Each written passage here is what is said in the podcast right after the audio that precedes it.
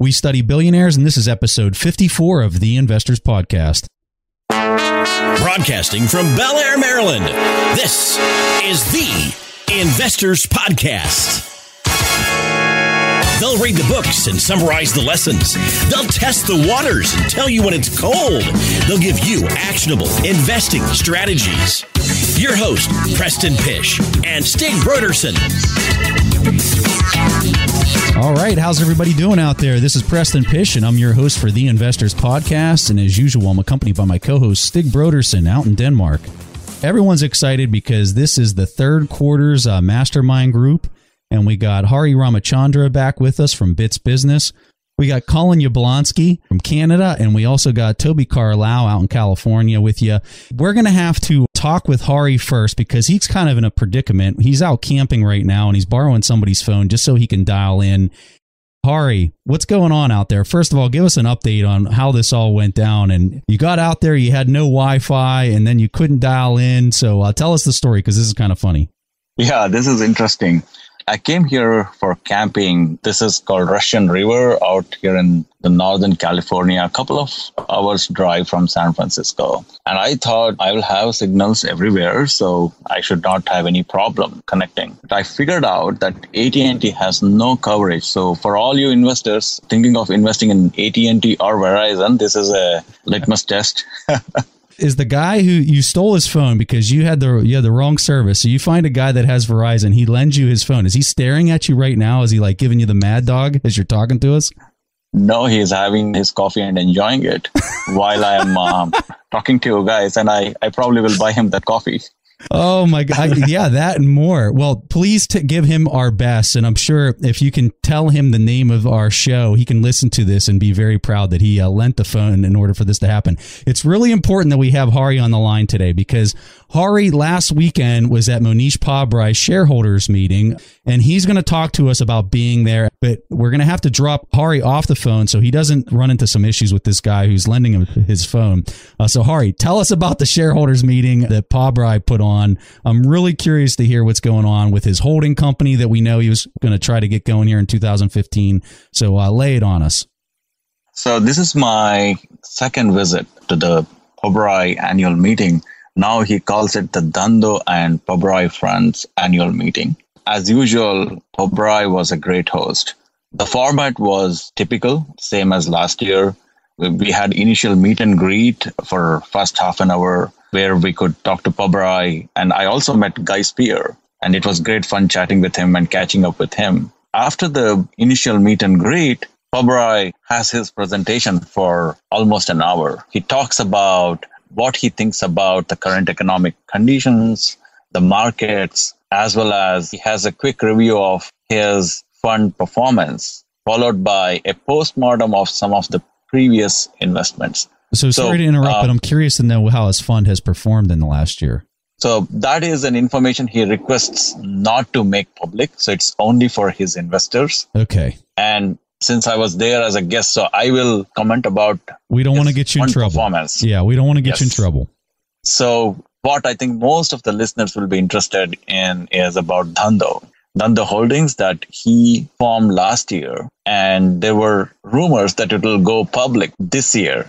Quick summary of Dhandho Holdings is that it's not going to go public this year, and Pabrai didn't give us any date. However, there were a couple of things he announced. One of the things is that he has opened an office of Dhandho Holdings in India. And he's also planning to start a ETF based on value investing principles. He's going to call it Junoon. Principles are very similar to what Toby has talked about in the past. So there are certain quantitative analysis that goes into this ETF so at the end of the day, Hari, I, am curious: is he basically going in this direction where he's just going to have an ETF, and that's going to be really the path forward, or is he ultimately going to still do the Dhandho holding, eh, but it's just delayed, probably because of the current market conditions? And I know you might not be able to comment on that, but is he still pursuing uh, starting his own holding company and going down the same path that Warren Buffett went? I believe so because he has already purchased Tone Trust Insurance, which is a worker comp insurance company, a wholly owned uh, subsidiary of Dhandho Holdings. ETF is going to be one of the activities that Dhandho Holdings will be involved in. From what I heard, he is interested in buying off companies completely, like as a subsidiary. But at this point of time, he has identified multiple opportunities where Dhandho Holdings can be involved. So I just want to give some context to some of the newer listeners that maybe haven't been following the show since the very beginning. So Mohnish Pabrai is a very close follower of Warren Buffett. Uh, Mohnish's returns over the last 10, 15 years have been absolutely monumental. Uh, Hari, do you know how big the returns have been over the, like the last decade? I want to say it's close to like a thousand percent.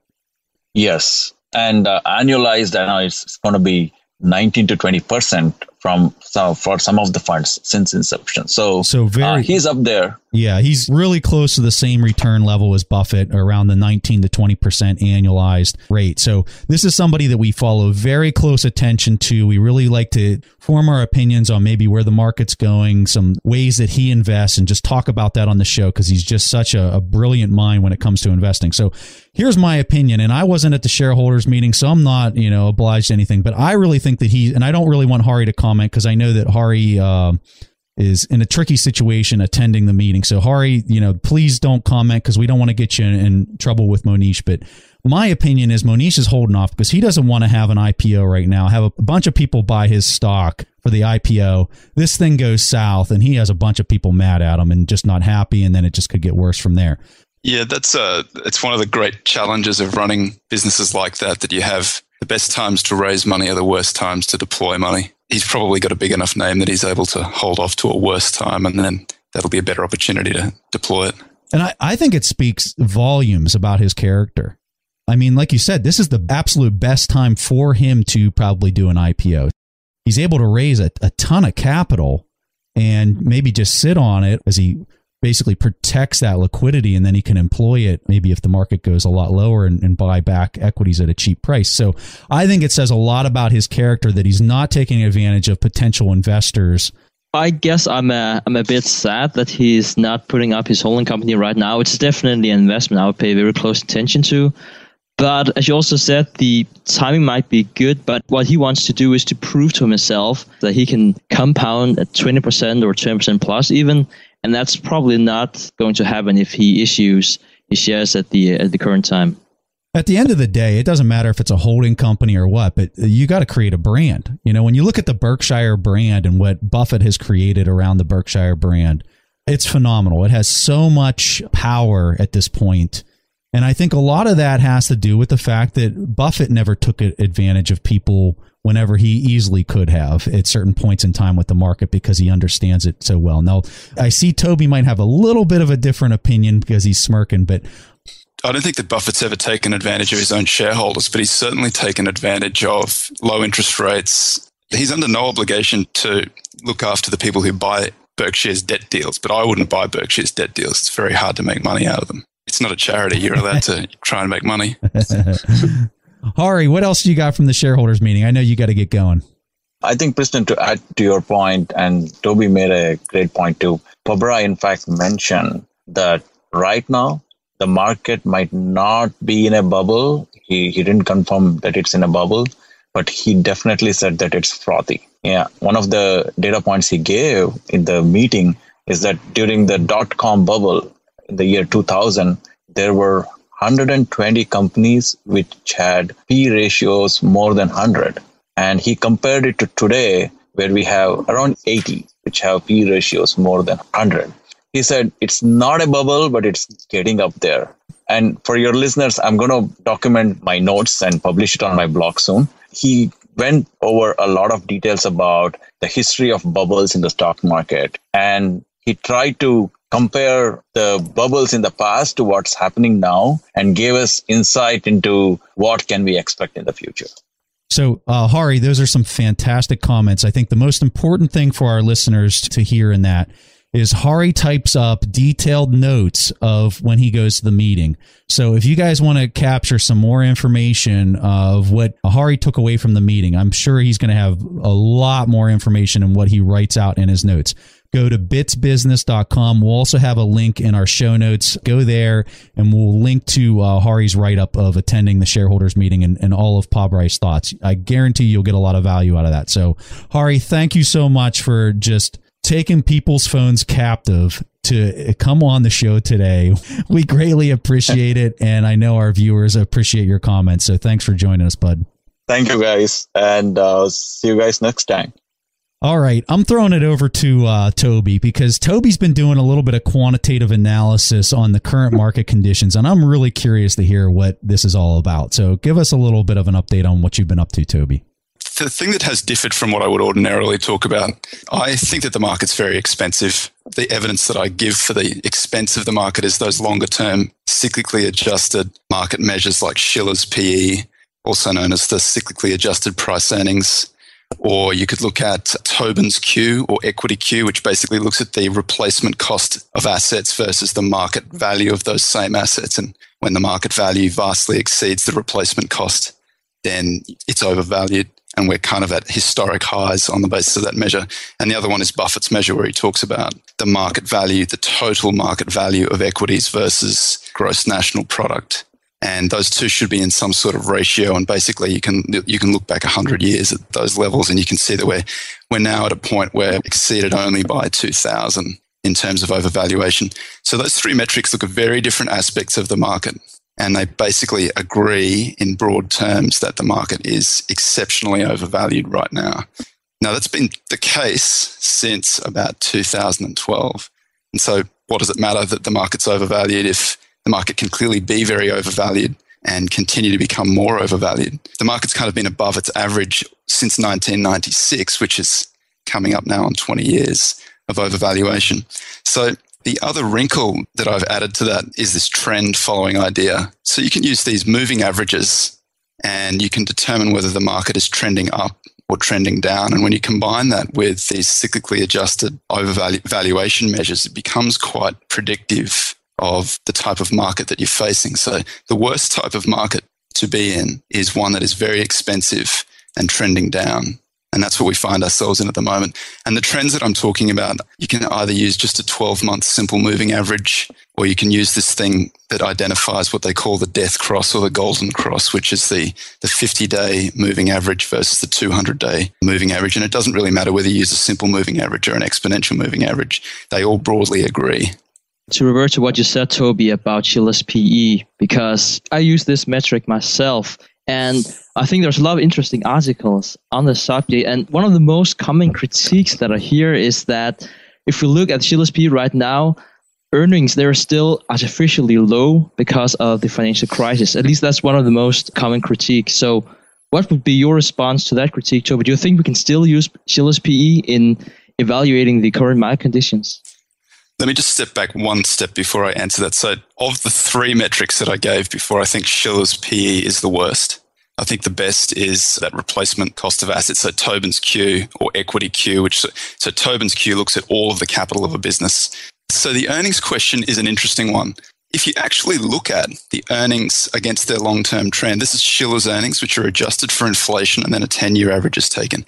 If you look at those earnings, they're actually above trend. So the critique has been up to 2012, Shiller's average included the 2002 recession and it included 2007, 8, 9, which was the worst one we've had in a very long time where S&P 500 earnings went to zero or negative because the banks wrote down so much in terms of assets. So even including those two huge earnings recessions, earnings were above trend through that period. And the reason is that, and this is why we take an average rather than using a single year, each of those years in between was so far above the trend that even including those two recessions, it was still above trend. So you can have those averages where you pick and choose, or you can sort of treat it the way it's supposed to be treated, which, you know, you've got to take the good with the bad. And if you include the good, you're above trend. There's an argument to be made that the Shiller PE where it is, even though it's very, very high, actually understates the situation what's crazy is Shiller's on TV. I've seen multiple inter- interviews with him in the last, say, two months, and he is a huge bear right now. For the guy that came up with the the ratio itself, and the guy who, who wrote the white paper and teaches at Yale with a PhD, he's a big bear right now. And I think that just further complements your comment there where you're saying maybe it's even understated at this point with the Shiller PE.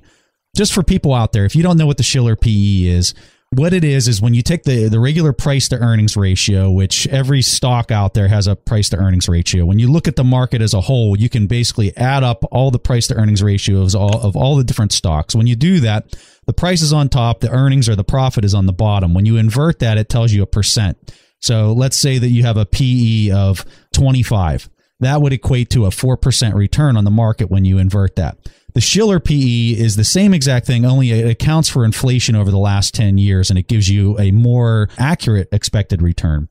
I recently heard Ray Dalio on Bloomberg this week, and Dalio was throwing around the 3.5% return, is how he kind of saw U.S. equities at this point. For me, when I'm looking at this, and the reason why I'm a huge bear is, is not necessarily because of the U.S. market, but because of the implications of the global market. When you look at all the other dependencies that the U.S. market has, even though you could get a 3.5% return potentially out of the US market based on the current market prices, I think that places like China, Japan, Europe, South America, all these countries are just in the hurt box whenever you look at their their path, their GDP growth, their inflation numbers moving forward. And I think that that piece, that's why you see Dalio, I think being such a big bear at this point is because he's saying that the global credit expansion and contraction is the piece that people need to pay attention to and not this short-term US credit cycle of the last 7 to 10 years. He's saying that that's the small picture. You need to take a step back and look at the bigger picture, and you'll fully understand it why we're in such a bad position right now. Let's take a quick break and hear from today's sponsors. Today's episode is sponsored by Range Rover Sport. Range Rover Sport leads by example with their dynamic design that rises to the occasion. It's got powerful on road performance and commanding all terrain capabilities, coupled with signature Range Rover refinement. The third generation Range Rover Sport is the most desirable, advanced, and dynamically capable one yet, redefining sporting luxury. It's got advanced cabin technologies such as active noise cancellation and cabin air purification, offering next level comfort and refinement. The purposeful cockpit light driving position sets the tone for a focused interior that promotes exhilarating driver engagement. Award winning Pivi Pro infotainment is at the heart of the experience and provides intuitive control of the vehicle systems. You can enjoy a dynamic drive and total comfort with optional 22 way adjustable, heated, and ventilated electric memory front seats with massage function. Design your Range Rover Sport at LandRoverUSA.com. That's LandRoverUSA.com. Have you ever wondered if there's an AI tool like ChatGPT specifically built for the stock market? A tool that not only aids you in your research and analysis process, but also allows for dynamic discussions? Today, I want to share such a tool with you called Meyka. Meyka is the AI powered stock research assistant now enhanced with real time stock data. Meyka does a lot of the heavy lifting of sifting through financial statements and company data and delivers it to you nearly instantaneously. And the best part is that it's 100% free. Try it out today and ask Meyka questions like What is the financial health of Microsoft? How much cash does Copart hold on its balance sheet? What is the return on invested capital of Adobe or millions of other prompts? Check it out today for free at Meyka.com. That's M E Y K A.com. If you're a solopreneur, small business owner, or remote worker, then listen up because you've got to hear about Industrious. As a remote worker myself, I'm telling you that Industrious delivers the best co working space I have ever been to. Industrious has co working locations in major cities across the US, UK, Europe, Asia, and Australia, and they provide a ton of benefits to their members. They have secure high speed internet, daily breakfast and snacks, courteous on-site staff support, and my favorite part is the social events they host, which make it easy for me to connect with others who want to unplug from their work for a bit. I just recently visited their Kansas City office and the people there were absolutely amazing and the staff was incredibly helpful to help me get settled in and perform at my best. We Study Billionaires loves Industrious and they were able to hook our listeners up with a free week of co-working to check it out, take a tour, and experience all of the amazing perks they have to offer.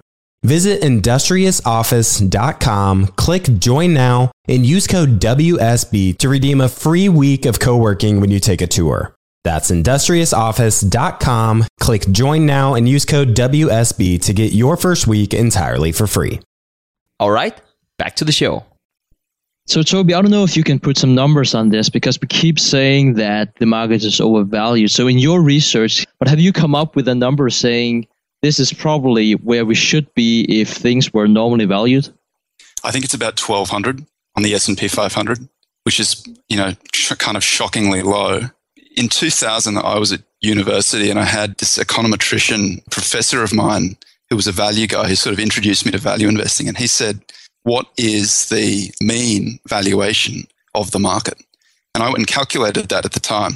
And I was kind of embarrassed to show it to him because I thought this is clearly wrong because it's just so far away from where the market is. And he said at the time, look, that's probably the correct number. You're unlikely to see that anytime soon, but just keep on following that.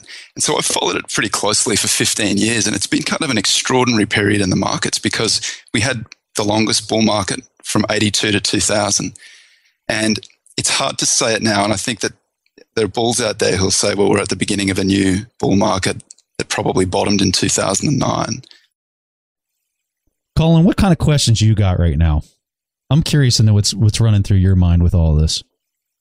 Yeah, sure. So one of the challenges that I'm facing right now is that up in Canada, given what's happened to the price of oil over the last few months, the Canadian dollar relative to the US dollar has declined by about 30%, 25, 30%. And so for me, making purchases of equities on any American exchange comes with an associated risk in that if the price of oil is to increase, that should also stimulate the Canadian economy, which would drive the value of the Canadian dollar relative to the US dollar up.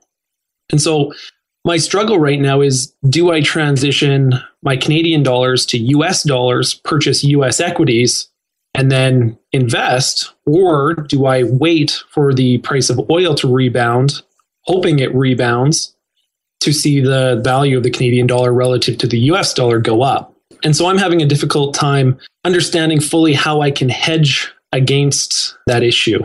These things are complicated, but add in additional complication that you don't need. I think what you're trying to do is construct a portfolio of the largest amount of earnings that you possibly can over the next 10, 15, 25 years the question that you ask yourself is is it more risky to be concentrated into a single currency or is it better to be diversified in, into more? And i think if you don't know what's going to happen which i don't nobody does you're better off being diversified into a lot of different currencies. We've all got biases for our home countries. We all vastly prefer our own currency. I'm australian originally. I'd be concentrated into australia. Australia looks a lot like canada. It's sort of a mineral driven economy and it's tied to the fortunes of the US dollar. When the dollar in Australia tanks, everything looks much, much more expensive globally. So it makes sense to be sort of, you wouldn't want to be concentrated in Australia. You know, as a Canadian, do you want to be concentrated in Canada? That doesn't necessarily mean that you put everything into the US. That means you sort of diversify more globally, seeking to maximize the earnings that you can possibly buy, given all of the developed markets and everything that goes on around the world so in Canada, we have the TSX, which is the exchange here. And I had sent a question to Toby probably a month ago about an oil ETF that's offered in Canada. And I said, well, Toby, does it make more sense for me to buy the oil ETF and he in Canadian dollars as opposed to buying, you know, a USO, UCO, something from the States? And he said, well, not really, because they're still purchasing oil in US dollars. So the, the currency component is certainly a factor whenever you are not buying in the currency of that exchange. I think it's really important to distinguish between diversification and hedging. So I definitely agree with the Toby that it's a good idea to be diversified. I don't think that for most investors it makes sense to hedge. When we talk about hedging, that's something that makes sense for a lot of companies because they have some exposures to their normal operations. You know, that's completely fine to hedge for these companies you might hear that you should definitely hedge because the dollar might decline in value or the euro or the yen, whatever. I don't think generally it's a good idea. I think that you can look into derivatives. I think you can look into parities. I have this about the dollar. I don't think the dollar is that strong, at least not if you're looking back in history in terms of the parities. And when I'm saying parities, I'm talking about inflation and interest and how to predict the exchange rates. When it comes to that, the dollar is simply just in its own buckets compared to other smaller currencies. But I think in general, as a as an individual investor, I think that you should stay away from that because that's basically just extra cost you are paying to, I guess, some way lower your volatility in a situation where it really doesn't pay off, in my opinion. So I totally agree with Stig's comment, and I think that that is a really profound comment. I would say the only exception that I have to that opinion is if you are investing in a country that has like just ridiculous amounts of debt on their government balance sheet. So an example of that would be Japan. I think I would not even be remotely interested in owning Japanese stock simply because I think their currency is getting ready to just have a total catastrophe. And that's the point that I'm going to be discussing in just a little bit. That's where I think people really need to pay very close attention to the currency is whenever you look at the government. Greece is a perfect example. The euro is a little bit of a different animal simply because there's kind of like this conflict of interest that keeps all of that.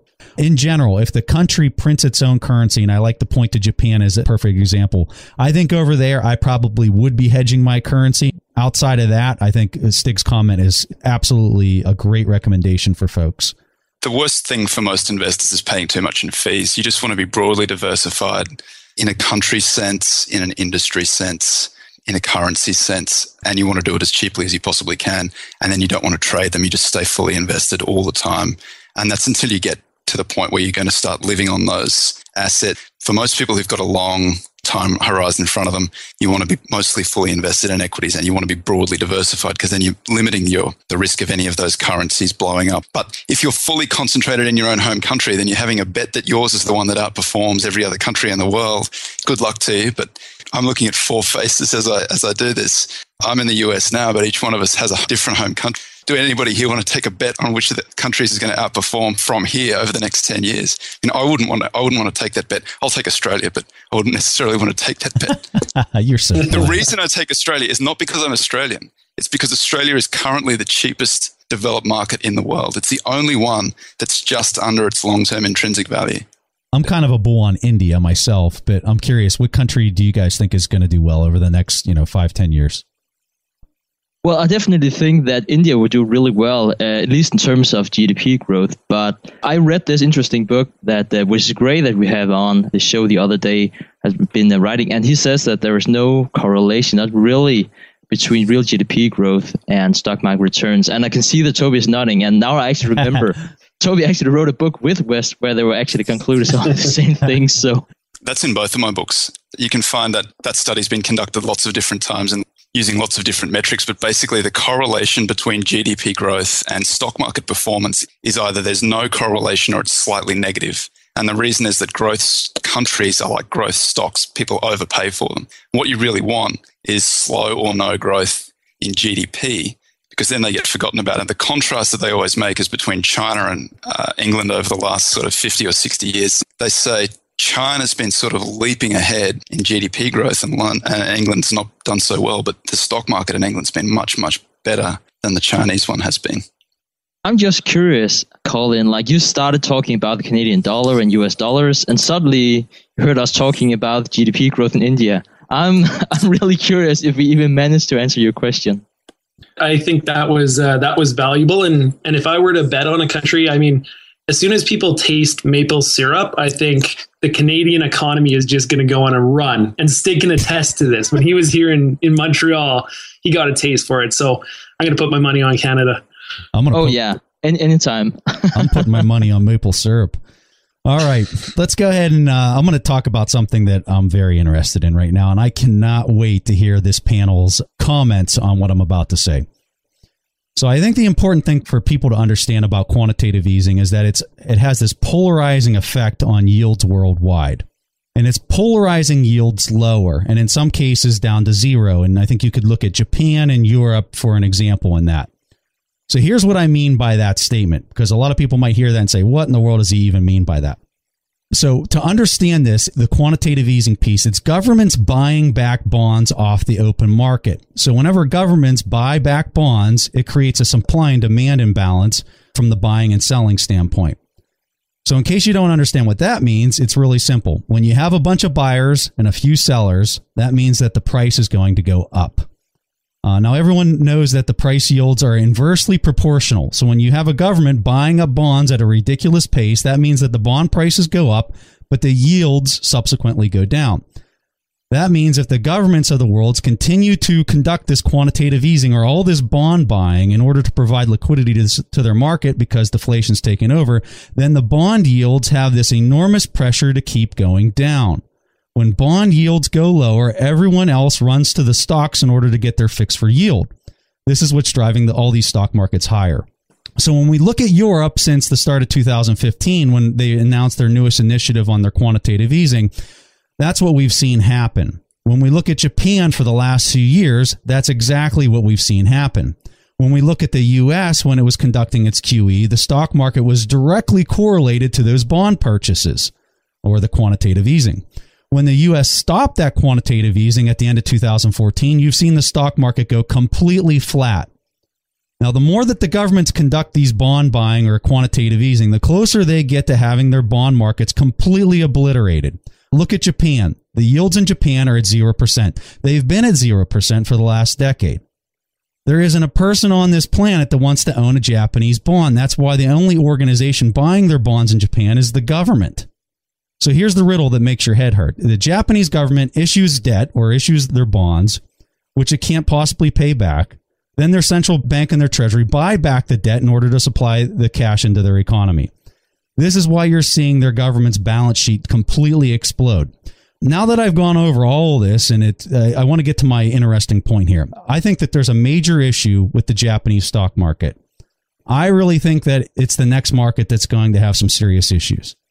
In the past two years, we've seen the Japanese stock market go up 100% in two years when we look at what was induced this massive growth in their stock market in a short amount of time, it's completely correlated to the start of their really aggressive QE program that they just recently did in the last two years. So as we know all this and we know that QE causes the stock market to go wild, it's almost like a performance enhancing drug for a professional athlete. I want to read something that I got out of a Bloomberg article for you. The Bank of Japan this week expanded its liquidity providing facilities to include treasury bills and just so you know, the term on those bills are a few months up to one year in duration. The yield on those bills are below 0%. A sale of three month securities Thursday produced a negative average yield for the 11th straight auction since June. The amount of T bills circulating in the market contracted to the least since the central bank unveiled its record stimulus in April of 2013.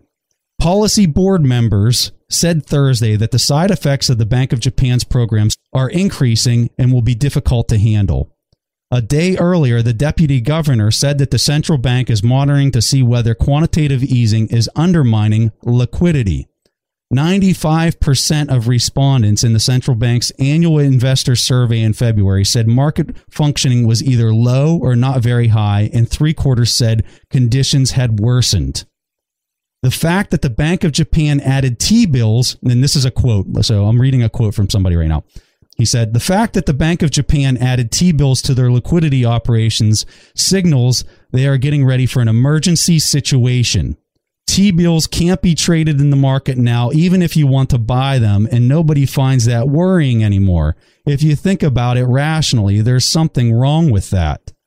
T bills in the market shrank 28% from the start of the QE campaign just two years ago. I could keep going. I, I actually have even more here. In short, I think Japan is in a very, very bad situation with respect to their stock market. If I think that there's going to be something that melts down, I think that's going to be it. In fact, two weeks ago, you saw their stock market jump 7% in a day. This is not normal, folks. I think that this is very alarming. I think that somebody's got to be ringing this bell on this on the Japanese stock market, and I'm that guy. I'm ringing that bell right now. I think that there is a huge concern. I know that was really long. I think it's really important for people to understand the size of the Japanese stock market and what implications this might have for the world economy. And I want you to just be aware of that concern that I have. So I really want to throw it out to you guys and hear your comments. I think what's happening in Japan is incredibly sad. It's been one of those things that I'm going to show my hand a little bit. I'm not a great fan of Keynesianism. I think it's a nonsense. And when I look at a country like Japan, it's sort of been implementing it for so long. That's the card that the Keynesians have always played is to say, well, Japan has been running these extraordinary deficits. They've built up an enormous amount of debt. We got the term quantitative easing from the Japanese. They've been doing it and it hasn't had an, a negative impact for them. So therefore, it's okay for every other developed country in the world to do it. There must be an endpoint for this at some time. You, you can't go to infinite debt and I think that we're kind of seeing it. It's been, you know, the death of the economy has been trumpeted since about 1990. So the Bears have had a very, very long period of time where they've been eating crow, 26 years of being wrong. But that doesn't mean that they're always going to be wrong. I think there is an endpoint. This could be getting close to seeing it. All of that extraordinary quantitative easing that they've conducted over the last few years, they've actually had negative GDP growth over that period. So it's looking ugly for Japan very, very sad. I don't see any way out for them at this stage. I think they're going to print their way out and that's just going to blow up the yen. Hopefully, that gives every other central bank around the world pause when it happens. I doubt that it will. Let's take a quick break and hear from today's sponsors. Buy low, sell high. It's easy to say, hard to do. For example, high interest rates are crushing the real estate market right now. Demand is dropping and prices are falling, even for many of the best assets. It's no wonder the Fundrise flagship fund plans to go on a buying spree, expanding its billion dollar real estate portfolio over the next few months. You can add the Fundrise flagship fund to your portfolio in just minutes with as little as $10 by visiting fundrise.com slash WSB. That's fundrise.com slash WSB. Carefully consider the investment objectives, risks, charges, and expenses of the Fundrise flagship fund before investing. This and other information can be found in the fund's prospectus at fundrise.com slash flagship. This is a paid advertisement. Hey guys, do you ever wonder how investors like Peter Thiel have Roth IRAs worth billions? Many do more than just save a portion of their income, invest it in the stock market, and cross their fingers and hope it grows enough to retire on. The secret is they use something called a self directed IRA which has all the tax advantages we love, but with a twist. Instead of being stuck with stocks, bonds, and cookie cutter options, a self directed IRA with New Direction Trust Company allows you to invest your retirement savings in what you know and what you're passionate about. From real estate to startups to gold and silver, there are nearly unlimited investment options. You could even finance and set the terms of a loan. You name it, NDTCO will help you fund it. We're not saying you'll be the next Peter Thiel, but we're not not saying that either. Because his secrets are now your secrets. Check out New Direction Trust Company and self directed IRAs today at ndtco.com and unlock the potential of your retirement savings. That's ndtco.com. As many of you know, I love studying businesses and networking with business owners. The more I've studied businesses, the more I've realized that starting and scaling your business is easier than ever because of companies like Shopify. Did you know that Shopify powers 10% of all e commerce in the US? Shopify is the global force behind Allbirds, Rothy's, and Brooklinen, and millions of other entrepreneurs of every size across 175 countries. Shopify is the global commerce platform that helps you sell at every stage of your business from their all in one e commerce platform to their in person POS system. Wherever and whatever you're selling, Shopify's got you covered. Shopify even helps you turn browsers into buyers with the internet's best converting checkout, up to 36% better compared to other leading commerce platforms. What I personally love about Shopify is that it's the turnkey solution to kickstart and grow your business, and they are totally committed to giving you the necessary tools to succeed as a business owner. Plus, they have an award winning customer support team there to help you every step of the way. Because businesses that grow, grow with Shopify. Sign up for a $1 per month trial period at shopify.com slash WSB. That's all lowercase. Go to shopify.com slash WSB now to grow your business no matter what stage you're in. That's shopify.com slash WSB. All right back to the show. Stig, what are your thoughts? I'm curious to hear what you have to say. To be honest, I would just stay away from Japan right now. and and this is basically also to follow on the discussion we had before about hedging the yen or not if you were to enter the Japanese market. I think my play would be way simpler. I just wouldn't touch it. And I definitely wouldn't go into the Japanese stock market and then trying to predict what's going to happen and then buy some derivatives to hedge that exposure. We have to remember the soonest we're going to time things, I mean, it's kind of shortening the market. You might know it's overvalued. You might know there's too much debt in Japan, but you don't know when it's going to happen. And while you wait, if you're not right, you will just pay a ton of fees. So I think that would be my key takeaway. I know, Preston, that was probably not the answer you're looking for. To me, it's probably because I'm lazy and I think there are better bargains out there, even though there are few. I just think that Japan is just too hard to figure out right now. Hey, there's an Einstein quote that talks about simplicity being bliss and, and being brilliance. And I think that it, you couldn't represent that more with Stig's comment. Stay away, folks. That I think that's the message. Stay away. If you're getting sucked in over there, well, you know, that's you've been warned. Japan's been interesting for most of my investment career because it has been one of those countries that's been very cheap. You could buy gigantic net nets, which are companies that have sort of more liquid assets on their balance sheet than they have liabilities. And then you can buy them for less than their market capitalization, which means that they're very, very cheap. They're priced for liquidation. You could buy them for a lot of my investment career. And everybody said Japan's a terrible place to be invested because it's been going down for 20 years. And I think that was some huge bargains around over the last four or five years. Not anymore. I think if you're looking now globally for a cheap country, it's Australia. And the reason that Australia is cheap is that all of those mining services companies have had the stuffing kicked out of them with the fall in the commodity prices.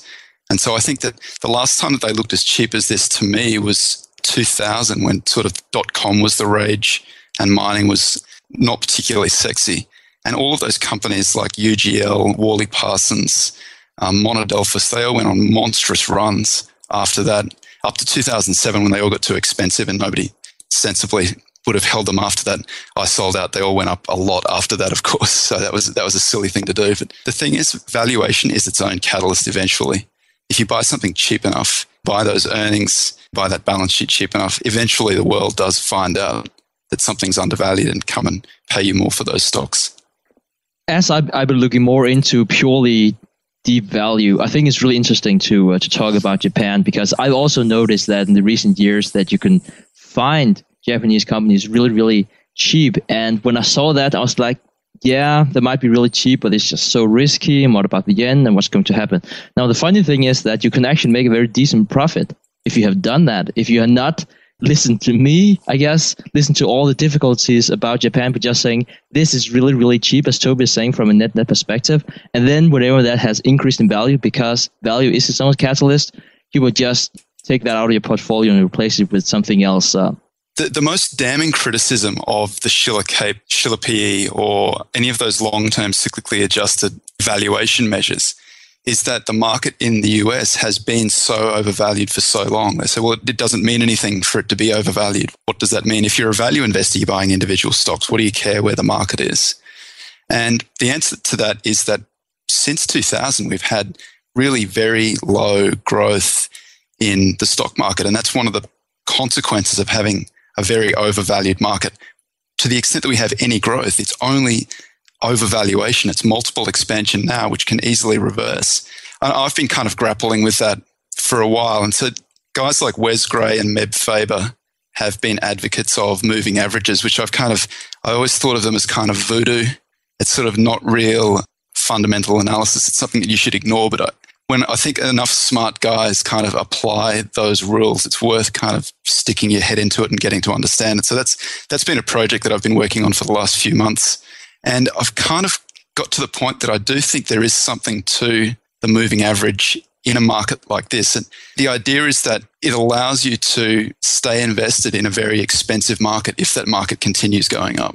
Then you have to be careful in periods like this where we're now in a very expensive market that's trending down.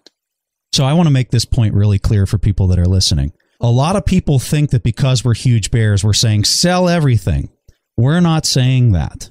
We are not saying sell everything. What we're telling you is if you have a cash flow that's coming in, how you invest that cash flow is how you got to be very careful and you've got to protect that investment because right now things are absolutely primed for a potentially bad downturn. The second part of that is if you've invested money in the last year and the market's gone nowhere and you have no capital gains, I would tell you to protect that principal and maybe sell out of that position because you're not going to pay any capital gains.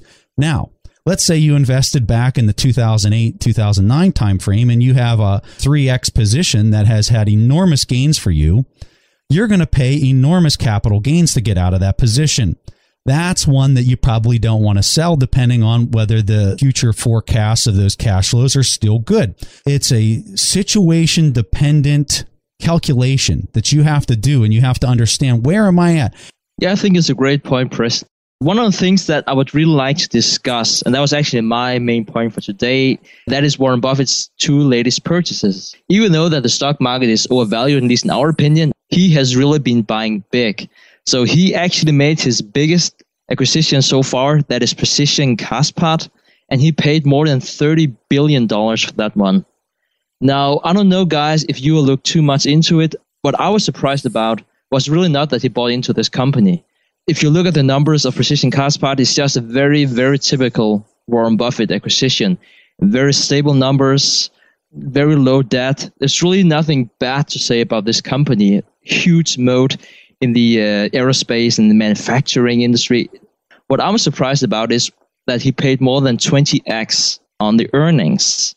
But for that particular company, it's difficult to say. I wouldn't necessarily use the PE as the metric for for valuing it, but his hurdle rate has definitely gone down as his capital has grown. Out of the railway acquisition they undertook a few years ago, they thought they could get 10% return on. So I suspect that he's looking at a 10% hurdle rate for this as well. And that probably includes some growth over a period of time. And I think that's a function of interest rates being so low. No, and I totally agree with that comment, Toby. And that was one of the things that we heard in the shareholders meeting when we were there two years ago when somebody was really railing him on the railroad purchase, saying, Hey, these numbers are horrible. Why did you go this? And he basically told the guy, Hey, you got to look at the growth piece of this too if you're going to value it properly. And that's where you messed up. But here's the thing why I think he's buying. And I think that this is another important point for value investors to understand Warren Buffett, in order for him to move his percent change in his uh, earnings growth, he is heavily relying on owning operational companies so that he can have a cash flow coming in and not having somebody else directly responsible for that. Because whenever his company is traded off of the PE, you're not going to get any E unless you own it as an operational subsidiary. The reason why I think he's buying is because for him to pull in a $30 billion acquisition where he outright owns it as an operational subsidiary, that is really hard to do. He's not playing around with 10 to 100 million dollars here, folks. He's dealing with a 30 billion dollar acquisition. That's a problem. Okay, that's a really hard problem whenever you're trying to buy a company for 30 billion dollars. So, when he has that deal lined up and the shot is in his sights, let me tell you, he's going to take the shot. He has to deploy this capital regardless of where the market's at because he's dealing with so much money. I think that's a really great point, Preston. And if you go back like decades, you will hear that people are saying, yeah, but he should really be buying See's Candy. And he bought that for, guess what, $25 million. Now, $25 million won't even make a dent in his portfolio right now. So when he's talking about, well, you probably need to pay a lot in capital expenditures for a company like Precision Castparts, it's still very logic for Warren Buffett to go into that sector because it has a wide moat and he can employ capital, like a huge amount of capital year after year. That's the same reason he's going into railways. As uh, Toby was saying, it's the same reason he's going to utilities. I love the fact that you used the See's Candy example. Um, I just want to go around the horn real fast. Are you a bear? Are you a significant bear or whatever? I'm going to throw it over to Calin right now. What's your opinions on the current market? So I'm a bear. I'm still almost entirely in cash with a small amount of my portfolio in equities. And I'm kind of just sitting and waiting at this point in time. I'm a bear too. I definitely think that if you can find some good bargains out there, you should go ahead and invest in them. As Toby is saying, you shouldn't look too much at the overall stock market, but really look at the individual stock. But if you do find great picks, you know, give me a call because uh, I have a really hard time finding them at the moment. Toby. I think the US is very expensive, but I think you can find individual companies here that are pretty cheap. And I think you can find companies globally that are cheap. And I think Australia is particularly interesting right now. I'm going to be doing some things uh, in Australia that uh, maybe I'll talk about on our next podcast. So I love that point, and I think a great guest for us to have on our show to talk about that exact comment is Meb. I know that he is really big on being an international investor and understanding the price to earnings ratios in uh, around the globe. Do you know Meb, Toby? Yeah. Can you yeah. uh, can you please hook us up so we can have him on the show? I can do that. Perfect.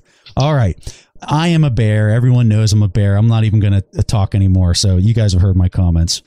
Guys, so just before rounding up this podcast episode, I just want to say one quick thing. Actually, we're not just doing like all five of us as you hear now once a quarter. We also sometimes just chat one on one if we have different issues that we're struggling with. I've been looking into Berkshire Hathaway and I'm looking into ETFs and quantitative investing. Now, what I do in this situation is that I will call up Hari for Berkshire Hathaway and I will call up Toby if I have any issues about ETFs. I actually recorded the last two conversations I had with them. So that is two times one hour extra material to this mastermind meeting, and I'll make sure to embed those at the show notes. I really want to thank Calin Yablonski for calling in. Calin runs a search engine optimization uh, company. It's called Inbound Interactive. He specializes in local search results. So if you have a local business and you really want to understand how to optimize that on the internet to get ranked higher on Google, Calin's your man, and we'll have a link to his website up on uh, our show notes. So go there if you want to learn more about search engine optimization for your business. Toby Carlisle, a fantastic author that's written the book Deep Value. He's also written the book uh, Quantitative Value. He runs a, a, website called the Acquirer's Multiple, which helps you pick out across all the different companies on the internet how to figure out which ones are the cheapest price to give you the most value. So we highly endorse acquirersmultiple.com. So we'll have that in the show notes as well if you want to check that out. You can obviously see how smart these guys are. Uh, we want to also thank Hari for dialing in. Hari has a website called bitsbusiness.com, and that's where you can go and see his uh, notes from going to the Pabrai meeting we just really appreciate our audience and you guys just have such amazing comments. We really appreciate all the comments on our forum the warrenbuffettforum.com go ahead and check that out and you can uh, interact with stig and myself there and, and, many other really smart investors. So thank you so much for joining us and we'll uh, see you guys next week thanks for listening to the investors podcast to listen to more shows or access to the tools discussed on the show, be sure to visit www.theinvestorspodcast.com. Submit your questions or request a guest appearance to the Investors Podcast by going to www.asktheinvestors.com. If your question is answered during the show, you will receive a free autographed copy of the Warren Buffett Accounting Book. This podcast is for entertainment purposes only. This material is copyrighted by the TIP Network and must have written approval before commercial application.